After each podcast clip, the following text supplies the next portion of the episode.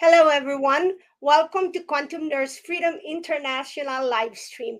And thank you so much for everything that you guys are doing because you're you know no matter what i know i'm sure most of you are doing something significant in your life not just for your life but for other people especially nowadays and i want to remind everyone that um, this podcast and every live stream that i will do with by myself or with a group with my team where we will upload it in a quantum nurse BitChute. And of course all the other podcasters will upload it in the different platforms as well. So the quantum nurse BitChute and the quantum nurse um, uh, rumble and also at earth heroes connected to Sacha Stone's uh, tv and sadly i don't have right now i don't have any more of the youtube but that's a long story and that's common nowadays but nevertheless we continue okay? And i am so excited and happy because my guest today is someone who is not just a like let's just say that he ju- he not just doing his life for himself but really expanding his using all his talents and skills you know that he was born with because i think he was born with this because when you want to care for other people he's doing it beyond what he would have just settled down for himself and let go of all the other concerns for others. And we have dr mark mclaughlin. And thank you dr mclaughlin for being here. Thank you grace. It's a pleasure to be here. so if you google him he's got lots of information. He's got he's, a famous one. Okay. So, and I'm happy that he called. We both are from Princeton, New Jersey. We have a common um, moment of entanglement at uh, Princeton Hospital, especially for me, the old hospital, which I worked for 20 years and then kind of moved on and focused on holistic nursing. Then went back again to gerontology. And so now I just combine both my holistic nursing and then my um, traditional nursing. So Dr. McLaughlin is a practicing board certified neurosurgeon, and he's also a national media commentator and author of the book Cognitive Dominance, a brain surgeon's quest to outthink fear. And he is also an acclaimed keynote speaker.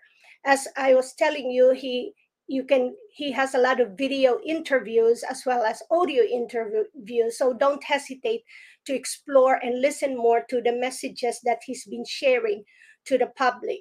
And he is the founder of the princeton brain and spine care where he practices surgery focusing on trigeminal neuralgia and cervical spine surgery. He's also a thought leader in performance enhancement and physician hospital relations.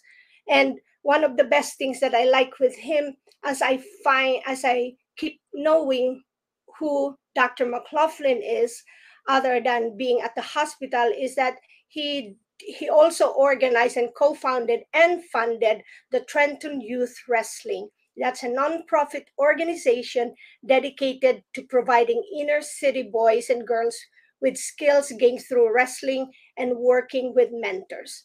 So as you see, um, he's one of a kind of a doctor and as some of us will have like a like a phobia to some doctors who may think oh they're just thinking all for themselves. That's different for dr mclaughlin okay? And so thank you again and yes please resonates to you, that what you're hearing, please share this and don't hesitate. If you have other questions, reach out to me or just pass them. I will pass the message or question in the future to Dr. McLaughlin. So thank you. Great to be here, Grace. Thank you so much. I I remember your voice uh, in the ICU. It reminds me of being up there back in the old Princeton Hospital, and um, it's it's funny. I was looking at your website and all that you've done, and we have the common thread of having multiple interests. You know, I love I love being a doctor, but I also love being a writer. I love being a wrestling coach, and it just it's neat how they all form this amalgam of ourselves, which is it's more than just one thing, which is which is great. So I'm excited to talk with you today. Yeah, me me too. Especially when um, I was listening to you, I wasn't even looking at your face, but but that voice, you know, there's really something to speak about that light, sound, energy, that frequency that Tesla has taught us to really pay attention. So with that, it was like bringing back the memory that, oh, I think I know him. Oh, I think I've I've had a, a patient of his. So thanks again. That's beautiful.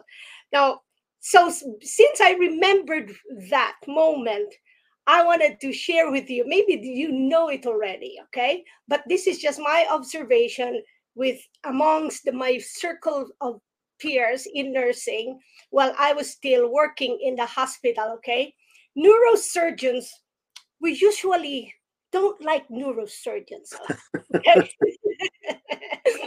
because most and it's not that we like you okay? But it's like in general in general mm-hmm, mm-hmm. no a neurosurgeon is coming. We're like now who is that neurosurgeon we have to ask? Okay? And we there's there's like that fear that fear that anxiety. Then we uh, know a neurosurgeon is coming then our we, reputation precedes us. Our reputation precedes us. Yeah. Right. And there's always that apprehension that oh they want everything yesterday. So so when we know the surgeon who's coming it's kind of neat when you we know you because we sort of have developed that memory of your ways your processes or your your protocol and then yeah. so if you know you're going to the procedure we get things ready yes. and you know we don't have to be yelled at or screamed at and yep and i could understand why everything seemed to uh, like to be yesterday because you have a very delicate responsibility and that's an opportunity that you know like timing is everything and if we miss that timing if we miss that key vital signs then everything is like boom it, it, it leads into chaos that's right. I always say to my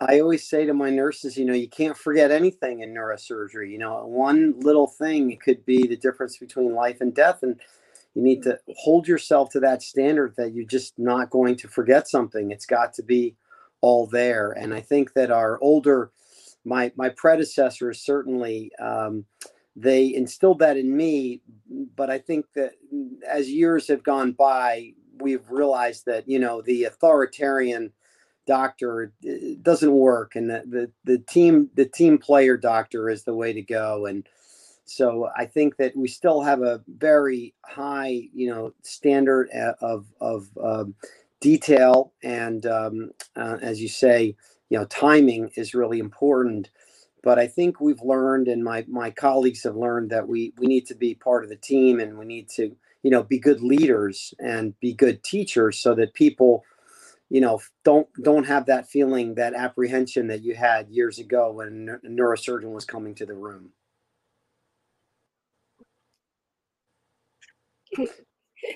Yeah and it's it's true even now and I, I i remember again having conversations with young interns residents i said listen if you just be very kind and then you're working with nurses, and especially if they're senior nurses, let me tell you, just be very kind, be kind, because they'll teach you everything. They'll help you with everything. You right. can ask for anything and they'll give it to you. Yeah. So, and but you're different. As I said, you're different, you know. Um, well, thank you. So I wanted to ask you, there are so many emotions, and yet you your book talked about fear. What is in in fear that you decided to dedicate or like focus this book on? Sure. So um you know as i uh, i've always wanted to be a doctor ever since i was a young boy. My grandfather was a surgeon my uncles were surgeons and so i was around medicine ever since a little kid and um, I used to carry my grandfather's black bag on his house calls. So I, I, knew what it was like to be a doctor. And when I started to actually go to medical school and actually you know try and decide what my career would be, um, I I kind of like latched on to neurosurgery because it was a lot like sports. It was a lot like wrestling to me, and I was a wrestler in high school and college, and it just had the same intensity and the same um, uh, requirement for high levels of energy. And um, so it was it was the intensity and the intimacy and the the grueling nature of it that got me excited about it. But as i started to learn the skills that i needed to um, to be a surgeon and to be a neurosurgeon i started realizing i was really scared a lot i was worried that i was going to hurt somebody i cared so much about patients that I was afraid I was going to injure them if I didn't do everything right, if I didn't know everything. I didn't want to let them down. And it became um, a hindrance to really learning and to being the best surgeon that I could be. And so I, I knew that along the way, I was going to have to figure out a way to to uh, cope with my fear um, and and and do and do a great job. Um, and so, you know, fear is every, a lot of people say, well, I don't have fear. You know, I might be anxious or I might be worried or I might be apprehensive. Those are all lower level fear states, really. If you can, you know, we, and I do this in the book, I talk about fear and there's a spectrum or a gradient of fear, which, you know, on the, on the highest level of fear is, is going to be, you know, being mortified or terrified or frozen. And then maybe in the middle somewhere it's fear or or uh, concern and then down lower it might be anxiety. But all of those words are are some level of fear. And what i've realized along the way is that it gets in the way of your performance. It's it's a natural uh, reaction that your brain has that you need to figure a way to outthink so that you can function effectively and not just in neurosurgery, to function effectively as a parent or as a son or as a teacher or as a father, you need to figure out a way to dismantle uh, that fear and reduce it because the more you reduce it, the more effective you're going to be. Now, thank you for that introduction. Okay. And but I wanted to ask you what, how come others seem to be more fearful than than the rest like you know um in in even simple situation and of course much more nowadays so how in in, in neuroscience what's going on with the brain chemistry when one becomes more fearful sure so fear particularly on a biological neurochemical basis um, can help us escape from dangerous situations. And that's really what it was programmed in our brain to do years ago. Saber-toothed tiger jumps into the campfire ring and you are there and you have to def- defend yourself, right? So that was, you know, your body's um, fight or flight mechanism that delivered high doses of of of en- endogenous materials that would make you see clearer, to your muscles to be stronger, your heart to pump faster, your ability to jump and and defend yourself in a way that would help you, you know, fight this this mortal threat that was coming on. But as we've evolved, um, those kinds of threats are are few and far between, and and that same chemical reaction happens in your body whenever you feel any type of a threat, whether it's a you know a, a, a, verbal threat or it's a threat of embarrassment or a threat of losing face or whatever it's the same chemicals that run through your body. And those chemicals can really get in the way of thinking clearly and choosing appropriate and prudent actions and so that's what i call cognitive dominance you know it's it's a it's a, pretty heady term cognitive dominance and many people feel it they, they hear it and they think it has this sort of controlling um, concept of controlling others, but really it's not. It's defined as uh, enhanced situational awareness that facilitates rapid and accurate decision making under stressful conditions with limited decision making time.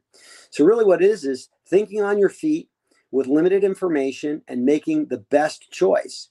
Sometimes the, the best choice is the best worst choice. Sometimes we're faced with two terrible decisions, two, two terrible things we need to choose from, and we got to pick the best the best worst option. But mo- many times it's not that. It's the it's a wrong or a lesser option, and it's a it's a more positive, uh, service oriented option that we can sometimes be blinded by with with fear. So that's the whole goal of the book is to talk about how can we create a system that can help us um, cope with, dismantle, even leverage or harness fear into thinking in a smarter way.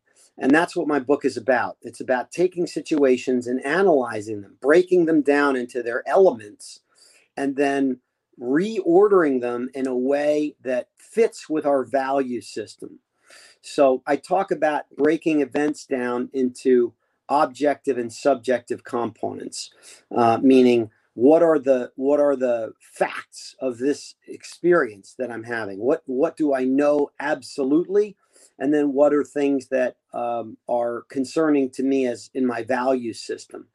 And so I kind of liken it to talking to about a patient. So you have a patient, they have vital signs, right? They have a blood pressure, they have a pulse, they have a respiratory rate. These kinds of things are indisputable. We could we could evaluate them all over the world anywhere and that would be the same for everyone so those are the objective facts about something and then there are the subjective experiences of this person experiencing let's say severe pain and they want to know what the meaning of that pain is. They want to know why they have pain. They don't know what's going on and they're experiencing a tremendous amount of fear related to that. And if we can break those two components down in situations, we can think more clearly about how we how we move forward. Oh, fantastic! What was coming in my imagination is is like yeah, as you know, you're a surgeon, but other people can do the same. But it's like looking at first at that feeling of that emotion of fear in a macro level, and you are encouraging people to go you know, as I said, analyze, uh, divide it, dissect it, and so from the macro, you get goes going to the micro situation. So, are you saying that um, the more information that one has about certain thing that one is fearful of, that they're better equipped to handle or manage that fear? Absolutely. The more information you have, and the more tools that you have to to process that information the less fear you're going to have. And so um, it's important to know you know what your values are. One of the things that i talk about in the book is you really need to sit down and on a piece of paper write down what are the values that i align with. Am i a person uh, of service? Am I a person of integrity? Am I a trustworthy person? Am I a loyal person? What are the things that you align with yourself most?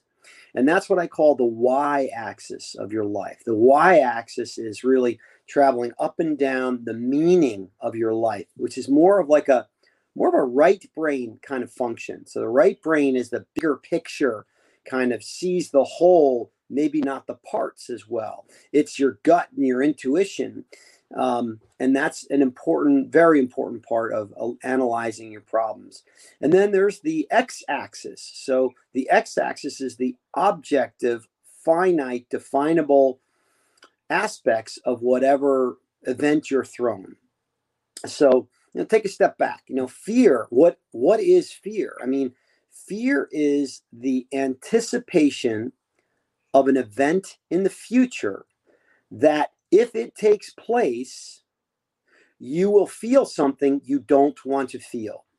That's really how I define fear. And what that means is, is it's it's not in the present moment; it's in the future. And um, you know, I love the poem Rudyard Kipling's "If." You know, if you can treat triumph and disaster if you can meet with triumph and disaster and treat those two imposters just the same. You know, triumph and disaster are they're, they're not in the present moment. they're in the future or the past and they prevent you from functioning effectively in the present.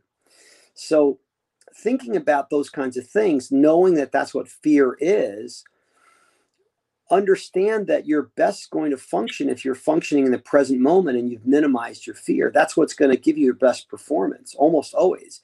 Yes, you need to be prepared. Yes, you need to have systems in place. Yes, you need to know what your values are. But once you've done your homework, you look that problem straight in the eye and say, I'm ready to take you on. And this is the way it's going to be. It's kind of like what you're saying is uh, what I'm remembering is that I always say, What's in your hand? So it's like, you know, so don't be looking for something that's not right in your hand or right in your face, because that's when people keep, you know, looking for things and then they everything gets like yeah, as you said, being anxious and being scared of something that hasn't happened. Now, if it hasn't happened, now sometimes, how do we? What would be the good response when um, others would say, "Well, that's just how I am," because that's how also my family is. That's how my uncle, my parents, you know, like they were fearful. Sure, sure. That's a great question. And what I would say is to that person is that's how you're defining yourself today, but that's not a fixed that's not a fixed idea. You I, I have a great teacher who taught me this. Um, and, and the, the, the lesson is this you are the author of the dictionary that you carry around with. So, in other words, the words that you use, the words that you you share with others, the words that you use to frame events are going to define you. And if you can think of other words that might be less limiting, you will be less limited. So, to someone who would say, Well, that's just the way I am, I would say, Well, that's just the way you are now but that doesn't mean that's the way you need to be in the future. And how is that working for you? Uh, wouldn't you like to live a life where you didn't have as much worry, didn't have as much fear? I mean, is it serving you? It's not. It's not serving you. So, you know, there's this exercise that that um, you can you can perform on yourself. Think about it like a magical lightning bolt. Um, and that magical lightning bolt strikes you and you can't think of the future or the past. It only allows you to live in the present moment, only the present moment. Think about that for a moment. Would you have any fear? Of course not. You'd have no fear. You'd just be in the present moment. So, the more we can get ourselves to live in that present moment, the more effective powerful, potent we're going to be. And I remember hearing one of the, you know, a number of your videos or interviews. You mentioned that one of the tools that you use for yourself, because you know you you you have this uh, you, you're busy and you have this serious responsibility, uh, not just in the not just in the operating table but also past the operating table. You that you practice meditation correct? I do yes. Right. So in the meditation how what happens in the meditation in terms of your pineal gland? Well i'm not aware of any uh, functional MRI studies that focus on the functional MRI scan of, of the pineal gland, but I but I am familiar with many studies that have proven through functional MRI scans that your neural connectivity in something called the default mode network, which is the network of brain cells that kind of allows you to be introspective, that kind of allows you to kind of feel your conscience and your being, those cells can be strengthened with meditation. And what we see on anatomical studies is that there's even a thickening of the cortical, cortical margin of the brain margin where it actually becomes more enlarged with uh, meditation and long-time meditators. So for me, meditation is really a form of self-kindness. Um, it's a deposit in my emotional bank account. It's something that steadies me. Uh, it sets the tone for my day. It allows me to recharge the physical energy that I need to uh, during the long, grueling day. Sometimes I can just sneak away for five minutes and meditate between surgeries, and it'll give me it'll give me that energy that I need to to get back in get back in the game and get started. And uh, I've found it's been a tremendous uh, a, a tremendous help for me in in being more effective and and sharing it with others too. Um, it, it it definitely I found decreases my level of anxiety um, and, uh, and and stress. I'm glad you said that. So it's like your daily practice, because that was what I was gonna ask you. Is more is that what would be the best advice for someone who has that problem of being fearful all the time and especially now that like i was in new york yesterday and there's always a long line of people doing um, the testing there's so many covid testing parts and long long long long line.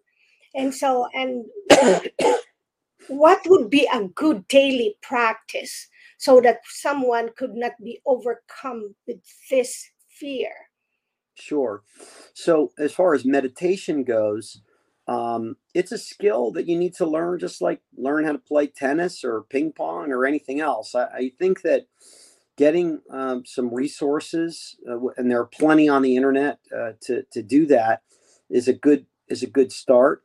Um, I found the app Ten Percent Happier uh, to be an excellent app for um, for meditation, uh, and you can actually uh, you can try it for a month, a free trial. I share it with a lot of my friends. I find it easy because you can just pop on. They have one minute, five minute, 10 minute meditations. There's some really good content on it. And so that's one good app. There's another one called Waking Up, uh, Sam Harris's app, which is excellent.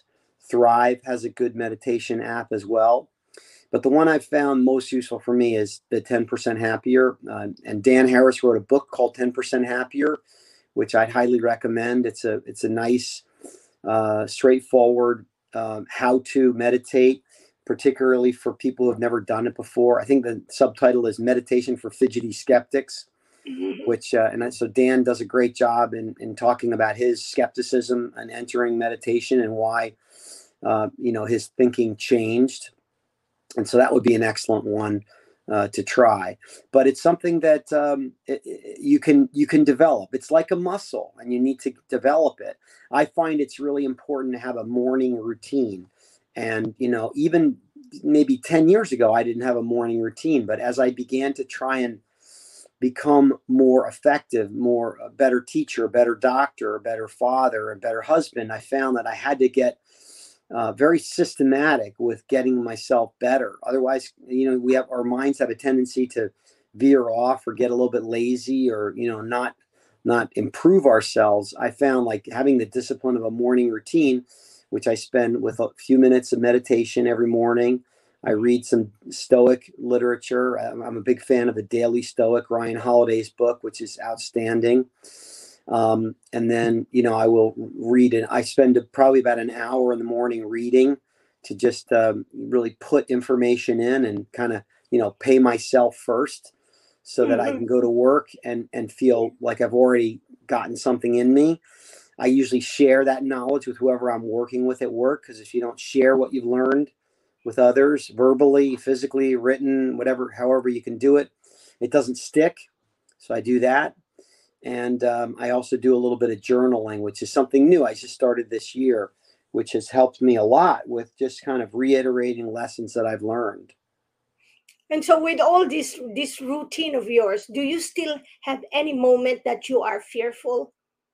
Of course, absolutely. Um, it's a constant battle to try and stay in the present moment. Um, you know, I used to have this method of actually, I used to actually think that the that the fear was a good thing in some respects. It kind of got me on my game, and some people have argued that, and I used to think that too. I used to believe that, but I've realized that you know, again, picking the words that you think about.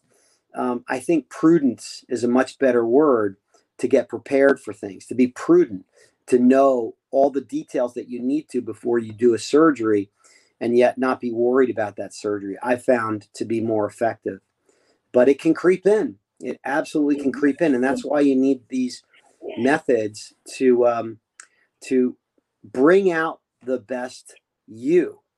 So I tell this uh, story in my book, and I tell it to my young wrestlers. You know, I really believe that um, that everything we need is within us here, and I think that I've listened to some of your podcasts and the way you speak, and I think you believe that too, Grace. It's inside us we just need to bring it out. Like Michelangelo said, you know, release the angel from the marble. And um, there are there are aids that help us release our angel. And one of the aids that has been uh, a, huge help for me has been poetry, as I shared with you earlier. And so I tell this story to my wrestlers about how I used to think that poetry inspired me. And my father used to give me a number of poems and I would read them and and and sometimes memorize stanzas. And it was it was very what I said. It's inspiring to me. And um, you know, one one event that was a really pivotal event in my in my uh, life about five years ago, which I which I write about, is that I was getting ready to do a surgery. It was actually it was in the new Princeton Hospital, but it was a surgery that um, was a difficult surgery uh, it was the end of a long week. Uh, I was tired. I had already done six operations that week. I had, um, um, had the surgery got moved to an afternoon start, which wasn't ideal because, as you know, you know you get shift changes and things like that, which can, you know, throw off the details of things. And um, as I was getting ready to do this surgery, it was a, it was a difficult operation. A patient had a tumor in the back of their head, right near a very big vein, and um, it wasn't something that I regularly do. I had done them many times in the past, but usually my partner does this type of a operation. But he was out of town, so I had to do this surgery that I had done many times before, but not done recently. And I was getting ready to go in, and I had some of that fear creeping in, you know, and then I got my my my phone rang and I got a it was a call from my father's physician who hmm. told me that he had just diagnosed my father with leukemia and that he uh, was not doing well and his prognosis was very poor. So I'm sitting there getting ready to go in to do a hard operation at the end of a long week, exhausted at a bad time. And now I've got this uh, terrible burden on me and I immediately thought in my head, "Oh my gosh, I I need to cancel this surgery. There's there's no way I can do this surgery in this state of mind." So I I knew I had to go in and talk to the patient. Um, so I walked in the hospital, and as I was walking down the hallway to get to the holding area before the surgery, and I was planning on telling them that I was going to cancel it, I could see pretty far down the hallway. I could see that he was there with his wife and his three children at their side, at his side. And I started really thinking about this. Oh man, this is going to be really hard to tell him this. And I, I started, you know, just trying to get myself together. And as I was doing that, I these stanzas in this Rudyard Kipling's poem came to my mind. The stanzas from the poem that my father had given me a long time ago, and it was if you can force your heart and nerve and sinew to serve their turn long after they are gone, if you can meet with triumph and disaster and treat those two impostors just the same, if you can fill the unforgiving minute with 60 seconds worth of distance run. And as I heard those words and I walked into this gentleman's room, I reached out and shook his hand hmm. and I said, I'm not going to cancel this operation. I'm going to dedicate this operation to my father. I'm not hmm. going to quit. I'm going to make this my finest hour. And I shook his hand. I took him back to the operating room. and did a four hour operation, did it perfectly, got him back to the recovery room safely, got the tumor out of his head, and brought him back to his family. And um, I realized over the years that the poetry didn't inspire me. What really happened was the poetry made me less frightened. Mm. And when I became less frightened, I could love more. And when I loved more, when I loved my father more, when I loved what I did more, when I loved my patient more, I was able to do exactly what I needed to do on that day at that time. And so many people say the opposite of love is hate. It's not hate. And some people say the opposite of love is indifference. It's not indifference. The opposite of love is fear. And if we can reduce our fear and get rid of it, love takes care of itself. Well, it's a beautiful, beautiful poetry, beautiful message. And let me start with the fear. In the indigenous medicine, they always say that there, there's only one illness it's fear. So, and everything else that's underlying is fear. And so I never forgot that. So I said, oh, that's why. And of course, the solution is always hope. So, and, or love. But anyway, there's only one illness it's fear. Because if you can get if you can manage your fear then you'll be able to be responsive more to any treatment. So that's for the from the indigenous point of view. Then when you mention about the i love poetry too. Remember here at princeton sometimes i am at the poetry trail yeah, i love on the hill I walk the poetry trail all the time, Grace. I walk my dog there. With Julie and yeah. I walk our dog there. We probably saw you there yeah and i would i would uh, when i have really time i would the, many of them resonates to me i would read it with all my heart because no one is there and then there was one in fact there are two two poems then that are also songs and i will sing that too that's wonderful that's anyway, wonderful uh, then so when i was listening to you and yes you in for you you said um, it made you less fearful and more loving. How what i hear from when you share that to me right now is that when you also said that words are powerful so words are frequencies. And those frequencies when we use that that literally just like a that's a scalar wave frequency with light and sound right away. So it's good that you shared that to people that uh, what i'm hearing again is that there are there are tools there it's available in the internet much more than many years ago. So it's up to us to really like choose which resonate to respond to that energy that is attracting us. So that's what because if you dig again if i hear again those po- the poetry the poem that you said those words are beautiful words with frequencies.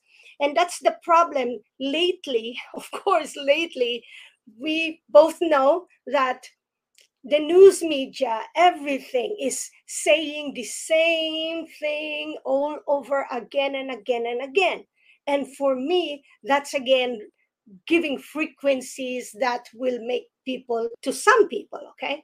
But I know many people like me who are not really fearful. Sure, I am cautious. I have that prudence, but not fearful. So I try to turn off my, I don't listen to a lot of main media. So with that, I wanted to uh, ask your best advice when it comes to like what is happening now with words words words. And if people pay attention they're saying the same words over and over and over again. Yes. Um, a couple of comments and then maybe I'd, I'd like to have you clarify your question a little bit. So first of all i totally agree with you that um, well, the thing about poetry is it's it's it's it's it's the rhythm that that you fall in love with, and and and the vocabulary is so powerful and rich. And uh, what we're what we're losing in text messages and in emails is intonation uh, is uh, is that same uh, musicality of of of language and of of written word, which is so important to to us as humans. Um, and you know, I've, I've been fortunate enough now that I'm spending my Fridays um, with friends. I, I I finally got to the point in my career. I've been a neurosurgeon now um, out of my residency 21 years, and I finally told my partners. I said, you know what? I love what I do. I want to be a doctor for as long as I can be a doctor, but I want to have Fridays to read and to think and to do all the things that I haven't been able to do for for 20 years because neurosurgery takes a lot of time. And so I finally said I want to do this and I've spent the last few months having lunch with friends, old friends, new friends, and it's it's wonderful to have the conversation face to face and um, you know it's been wonderful and and so unfortunately with the pandemic obviously that's that that's been uh, a problem for many people, and certainly for the first year and a half with uh, isolation and everything. Uh, even just the the the you know the uh, uh, video video chatting is is it's something, but it's not the same as being in person. So I'm a huge advocate for in-person meetings and in-person mm-hmm. breaking bread with people in person. Yeah. I think that's a great um, way to connect with people. I think we're social, we're, we're social mm-hmm. beings. And so I'm a big advocate of that. But I think you were saying, um, what can we do in this day and age in terms of, you know, the rhetoric that's going on, the anger that's going on, the, um, the, such uh, diametrically opposed opinions. A couple of things my, are my thoughts. I love the Abe Lincoln quote um, I do not like that man. I must get to know him better. And I think that's really, really important for us now more than ever to be asking questions, lots of questions to people who who disagree with us, in a in a in a in a truly curious and loving manner, um, because that's the only way we're going to keep uh, together is if we tr- do our very best to understand others' perspectives and come to some kind of common ground. And by just divorcing ourselves from people because we disagree with their opinion is a is a really um, is a I think a really uh, short-sighted uh, tactic um, and going to lead to more problems. I heard recently I heard uh, I had a um, uh, one of my friends say that they're never going to go to Texas because they don't want to spend a dollar in Texas because of the abortion laws that they that they passed there.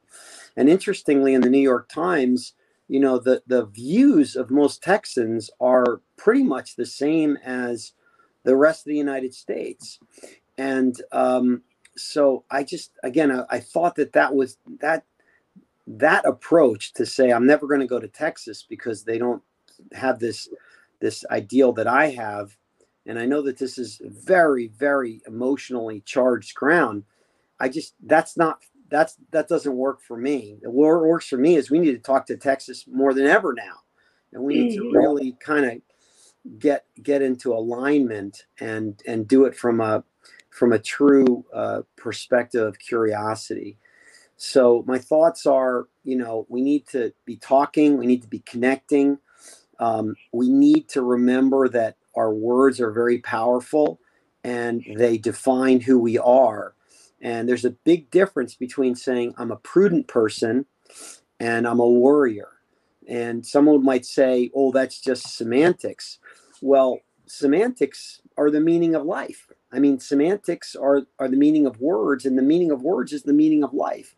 And it's not a trivial thing, it's an important thing to understand that when you say I'm a prudent person, what you're saying is you're giving yourself credit for being meticulous. You're being giving yourself credit for thinking of everything that needs to be thought of. And you are not setting yourself up for a decreased performance because you're saying I'm a warrior, which doesn't help you perform in any way, shape, or form. Beautiful. Thank you. And um, when you were talking about um, more about the words is, and oh, and one one that one one in addition to what you said, um, you know, uh, in what would help people is, it's always good to remember what you said that meeting in person, that meeting in person, because even for me, I this last two years it opened up a whole beautiful, fantastic, exponential growth of relationship of people from around the world. But at the same time, what I did is keep myself grounded. So I I I made sure I belong to groups that we can meet in person.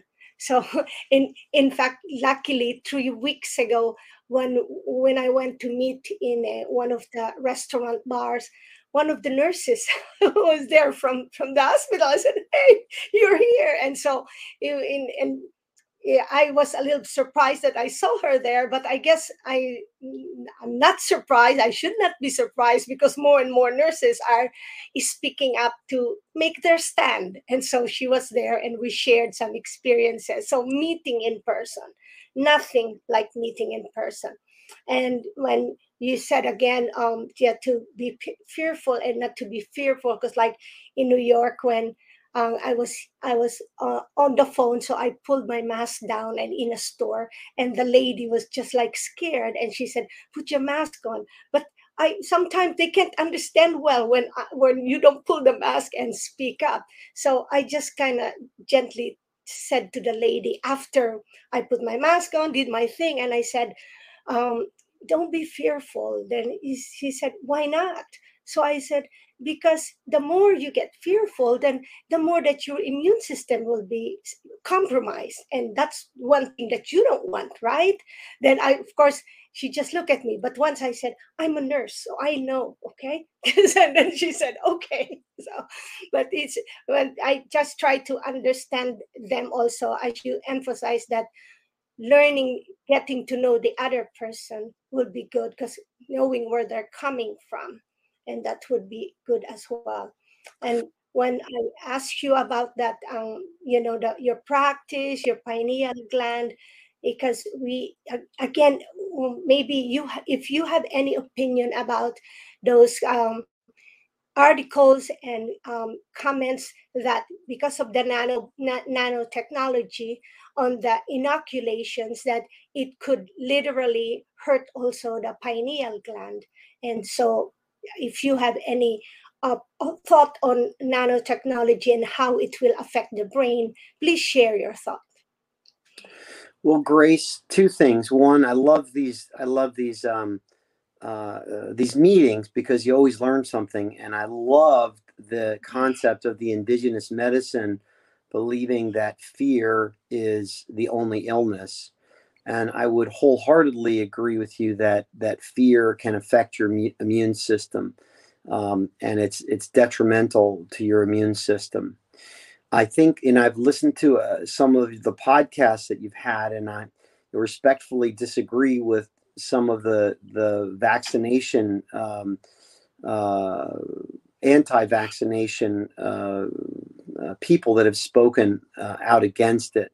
I'm a, I'm a firm believer in vaccination, and um, I I believe that the vaccinations have reduced the mortality from this coronavirus dramatically. Um, and I, I you know I read the I read the literature on that very very carefully, and and I do believe that the vaccinations are safe and that the boosters are safe and that they've made a huge impact in the mortality uh, from COVID nineteen, and I and I speak not only as a scientist but as a person who's lost their mom to COVID nineteen um, in the early pandemic days, and um, so that is an area that I would welcome another discussion on someday. Um, but that is, I stand firmly in the belief that the vaccinations are helpful and they are making a huge impact in saving lives and that they're, the risks of the vaccines are very, very small. And that's my position on that. Well, thank you. Thank you for sharing your uh, thoughts as a, you know, and your perspective as scientists. Someone was asking if you have any um, perspective or opinion or stories about near death near death experience in relation to neuros you know brain health or neuroscience well there i don't have any uh, near death experience myself personally but there's a wonderful book by eben alexander uh, called proof of heaven i think it's called proof of heaven and and it's a it's a wonderful book that talks about a neurosurgeon's experience after having E. coli meningitis. And he had many signs and, and uh, symptoms of, of a near death experience, and he gives a wonderful account of it. So that that's a that would be a good one for for someone if they were interested in those types of experiences. I can tell you uh, that I've had very few of my patients um, that actually that have told me um, they're they feel like they're going to die, and um, many of those people that have that have that have told me that they have died within hours of them telling me that, and so it, it's something that I truly believe that um, uh, there are some people who can sense that and they know. Uh, and um, I, I, I have no scientific explanation for that other than there's some things that we as scientists don't know yet. Mm-hmm. Where, how did you feel, or were you so excited when all the research came out? Well, how the decades ago already talking about neuroplasticity? Because I still remember when I started nursing, they always, you know, we were taught that the brain will never regenerate that's really exciting literature grace and you know it's it's it's interesting i was asked by the hospital um, uh, maybe a few years ago to give a talk about uh, neural regeneration and um, how, how to prevent dementia. And, you know, I, I did a deep dive in the literature, and um, Sanjay Gupta has a wonderful book out about this called Chasing Life. And uh, there are several others out there as well. But um, really, the first thing I came to conclusion as a neurosurgeon is the first thing we need to do to preserve our brain function is to stop insulting our brains. We're insulting our brains constantly with alcohol, with tobacco, with head injuries, with poor nutrition. Um, these are things that are completely reversible, easily changed. We need to stop doing that. The second thing we can do is we can strengthen our brain, just like we strengthen our muscles. You know, we see I, I gave a talk to um, the 10th Special Forces Group out in Fort Carson, and um, and my son is a Marine. These these young men who are serving our nation, they all spend two three hours in the gym, and I say to them, "Do you spend two to three hours on your brain?" Because you need to be reading poetry and doing puzzles and learning new languages and strengthening all work learning vocabulary and strengthening all those neural connections. Because similarly to the muscle contractions that you use to exercise, if you want to take a healthy brain into an, an event that might damage your brain, your best chance of coming out is something called cognitive reserve. And cognitive reserve is your brain's ability to have alternate pathways to solve a problem, to find a word, to think of a solution. And so, cognitive reserve is something that we can build and prepare for. And cognitive reserve is also something that will help us fight dementia.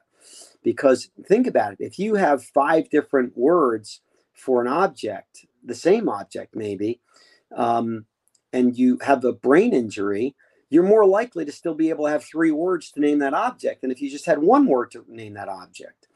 So it's really important for us to be reading, for us to be taking on new skills, for us to be challenging ourselves in new ways at all times throughout our life. And that's what builds that connectivity. That's what you know helps the brain's neuroplasticity in these times of trauma. So it's a very interesting field. And and and and whenever you you uh, mention about that connectivity and just like you know you have that interest not just in the in in the brain surgery.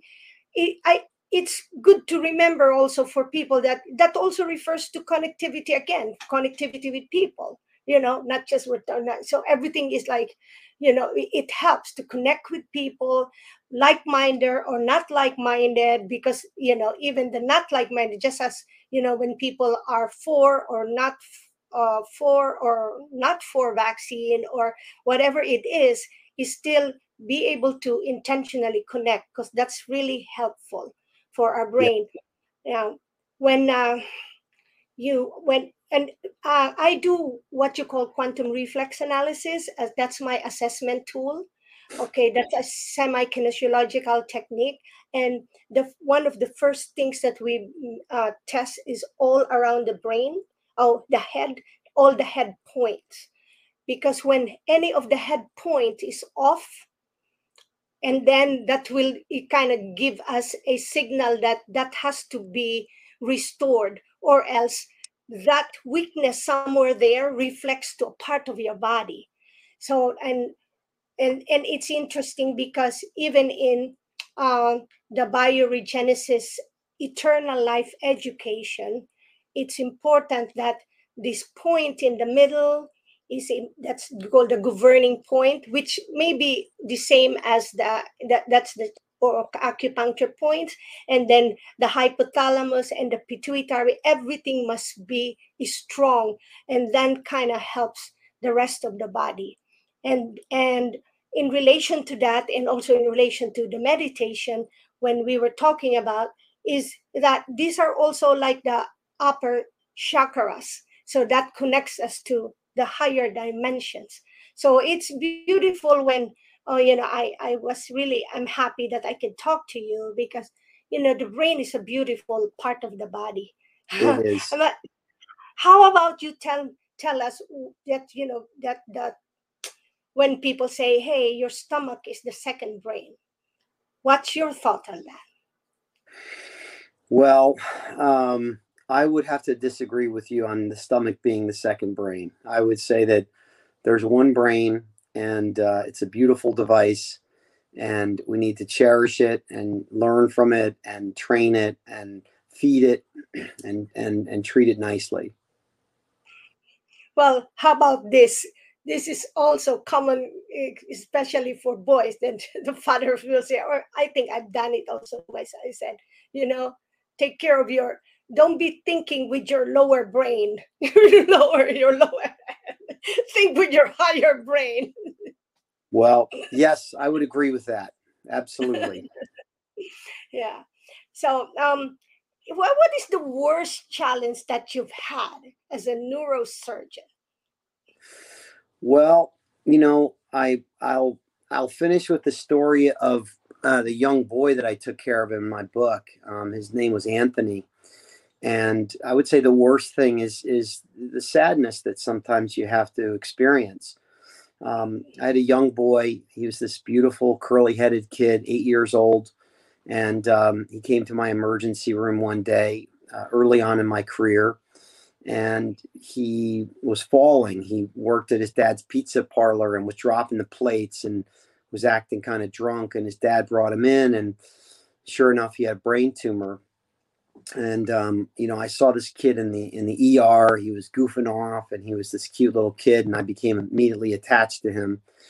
And I thought, heck, you know, I can I can fix this guy. I'll take the tumor out, and he'll be better, and go go off and live his life. And um, I took him to the operating room the next day, and you know, I did his surgery, and the surgery went perfectly. And um, he went to, we took him to the recovery room. He woke up perfectly. His post-op scan looked great. The tumor was all gone. And i thought we were smooth sailing. But um, within 24 hours he began having complication after complication after complication. He developed fluid buildup on the brain and he developed uh, infection.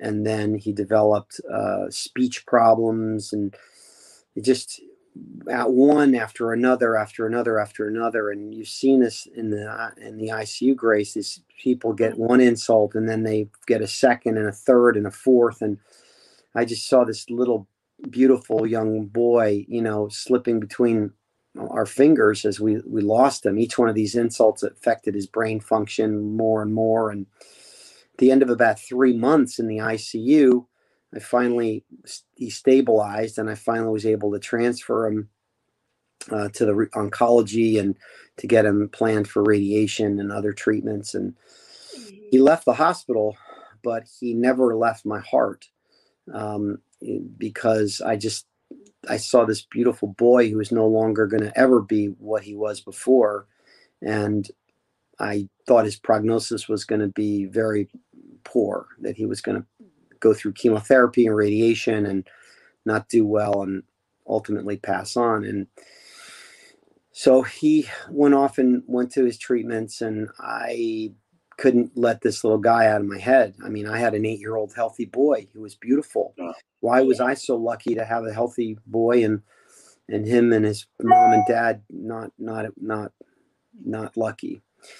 So um, I I ended up really took I took took it very hard and I, I kept asking myself what could I have done differently? Could I have picked up the fluid buildup earlier? Could I have picked up the infection earlier? Could I have done a better surgery, operated on him quicker? What could I possibly have done to help this boy? And I just, I kept just, I, I just kept asking myself, how capricious is this life? Where I mean, how can, why does this happen? And this, why is this boy going to suffer like this? And I just, I, I kept saying to myself, I didn't go into neurosurgery to feel like this. I don't want to feel like this. God, I never imagined this. I thought I was going to be a doctor and save people and here I am every night thinking about this little boy, and I I I had was very fearful about it, and I, I just I felt I was fearful, I guess, that I wasn't a good enough doctor, and I was mm-hmm. fearful that you know I didn't do a good enough job, and I ended up giving up pediatric neurosurgery because I couldn't I couldn't uh-huh. bear thinking about you know having another Anthony. I didn't want to have another Anthony. And I ultimately moved. We moved down to New Jersey. And um, fast forward 15 years, I started writing the book. And I was like, oh gosh, I, I've got to, um, I've, I've got to write, I'm writing this book about fear. And I never even faced my fears with Anthony. I never even found out what happened to him. So I, I went back on Facebook and I looked up um, Anthony's pizza parlor, his mom and dad's pizza parlor. And sure enough, it's still there. It's in West Springfield. And um, I scrolled down on the pictures, and all of a sudden I saw uh, Anthony's parents, and and and then I scrolled down a little farther, and I saw this 20 year old young man in a wheelchair sitting with his parents. I'm like, oh my God, Anthony's still alive.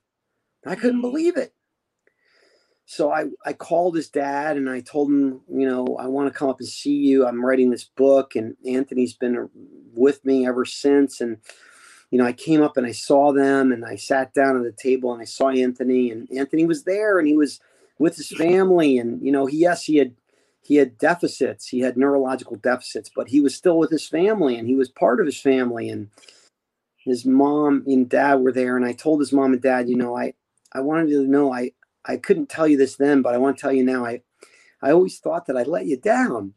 No. What a beautiful story. and the so parents, they, they jumped over the table and gave me this hug and they said, What are you kidding me? You saved our boy. He's still with us. You're our hero, you know? And for 15, 18 years, I had been thinking I was a failure. And to them, I was the, the, the, their hero, you know? And I, on that day i realized like i had been holding myself to this impossible standard you know and that you know i had done i had done my job and and he and i did bring him back to his family and he was his dad's little helper still and i got in my car that night and i thought oh my god i'm so glad i took care of this kid you know and so it was one of those things where you you um you know you, you tell yourself a story that's the completely wrong story. And you don't hold yourself to these standards and you don't forgive yourself for things that you had no control over. And and now to this day i'm i'm he's i'm the he's my favorite patient of all time mm-hmm. you know and i still talk with anthony and i talk with his family. And i would never trade that experience for for anything in the world to have done that um, but it's, it's hard to go through those things you know yeah but they're so sweet and so I meaningful. I feel you. I feel you. And that's really those stories, moments are the best payment for all the hard work like Yeah. a doctor, a nurse, and you know, when you meet someone you cared for so much and like, whoa. Yeah. yeah. So um we can do this again in the future. And but love- what you want any more information you want to share on you know uh, make Thank an you. announcement Sure. I mean, um, if anyone wants to learn more or hear more stories, my website, markmclaughlinmd.com, you can go check it out. Um, my book is on Amazon. It's called Cognitive Dominance, a brain surgeon's quest to outthink fear. And, you know, I'm on Instagram, Mark McLaughlin MD. And also, I am on YouTube, which I have a number of my videos to uh, share and tell stories about. So, and I'd love feedback. Um, my email is brainspinemd at gmail.com. If you have any feedback, anything you want to share with me, I'd love to hear it. Um, I'm, I learn just as much from from people's comments and experiences as as uh, as I do when I when I give these talks. So thanks so much for the opportunity, Grace. It's great to see you again, and uh, it's a privilege to be here. Thank you. my my honor and my joy as well and uh, yes and so for those of you there thank you again for being with us good morning good evening good afternoon wherever you are and keep yourself healthy and i always want to say don't let anything or anyone take the joy out of your life thank you mark My pleasure. Bye bye now. Thanks.